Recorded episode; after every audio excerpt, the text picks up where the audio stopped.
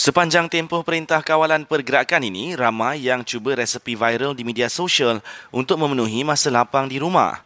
Menurut pakar nutrisi dari Pejabat Kesihatan Daerah Kelang, Puan Vinodini Cacu, orang ramai boleh mencuba resepi baru namun ianya perlulah seimbang dan berkhasiat. Cuba modifikasikan resepi yang telah diberi. Contohnya, kurangkan jumlah gula yang digunakan, atau tambahkan serat seperti buah-buahan, sayur-sayuran, oats atau jagung ataupun kurangkan penggunaan sos dan kicap dalam resepi tersebut. Sementara itu menurut pegawai dietetik Cik Nur Filzah binti Aliah, kawalan jumlah kalori dalam pemakanan seharian amat penting untuk kekal sihat.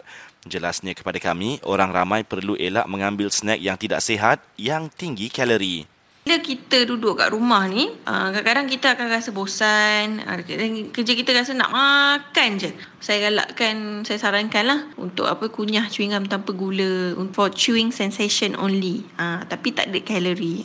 Amalan yang terbaik katanya adalah dengan mengambil makanan seimbang seperti yang disarankan oleh Pinggan Sehat Malaysia iaitu setengah daripadanya adalah serat, suku karbohidrat dan suku lagi mewakili protein. Sementara itu, Kementerian Kesihatan ingatkan orang ramai agar berhati-hati dengan pelbagai produk yang dijual di pasaran kononnya dapat mencegah COVID-19. Langkah terbaik katanya adalah hanya mengikuti kaedah pencegahan yang disarankan KKM berbanding produk yang diragui kandungannya.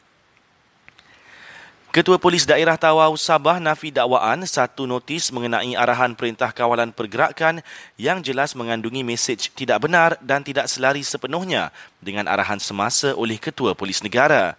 Untuk berita sahih mengenai COVID-19, layari sebenarnya.my. Dan ini peringatan untuk anda, kerap cuci tangan, amalkan penjarakan sosial dan duduk di rumah.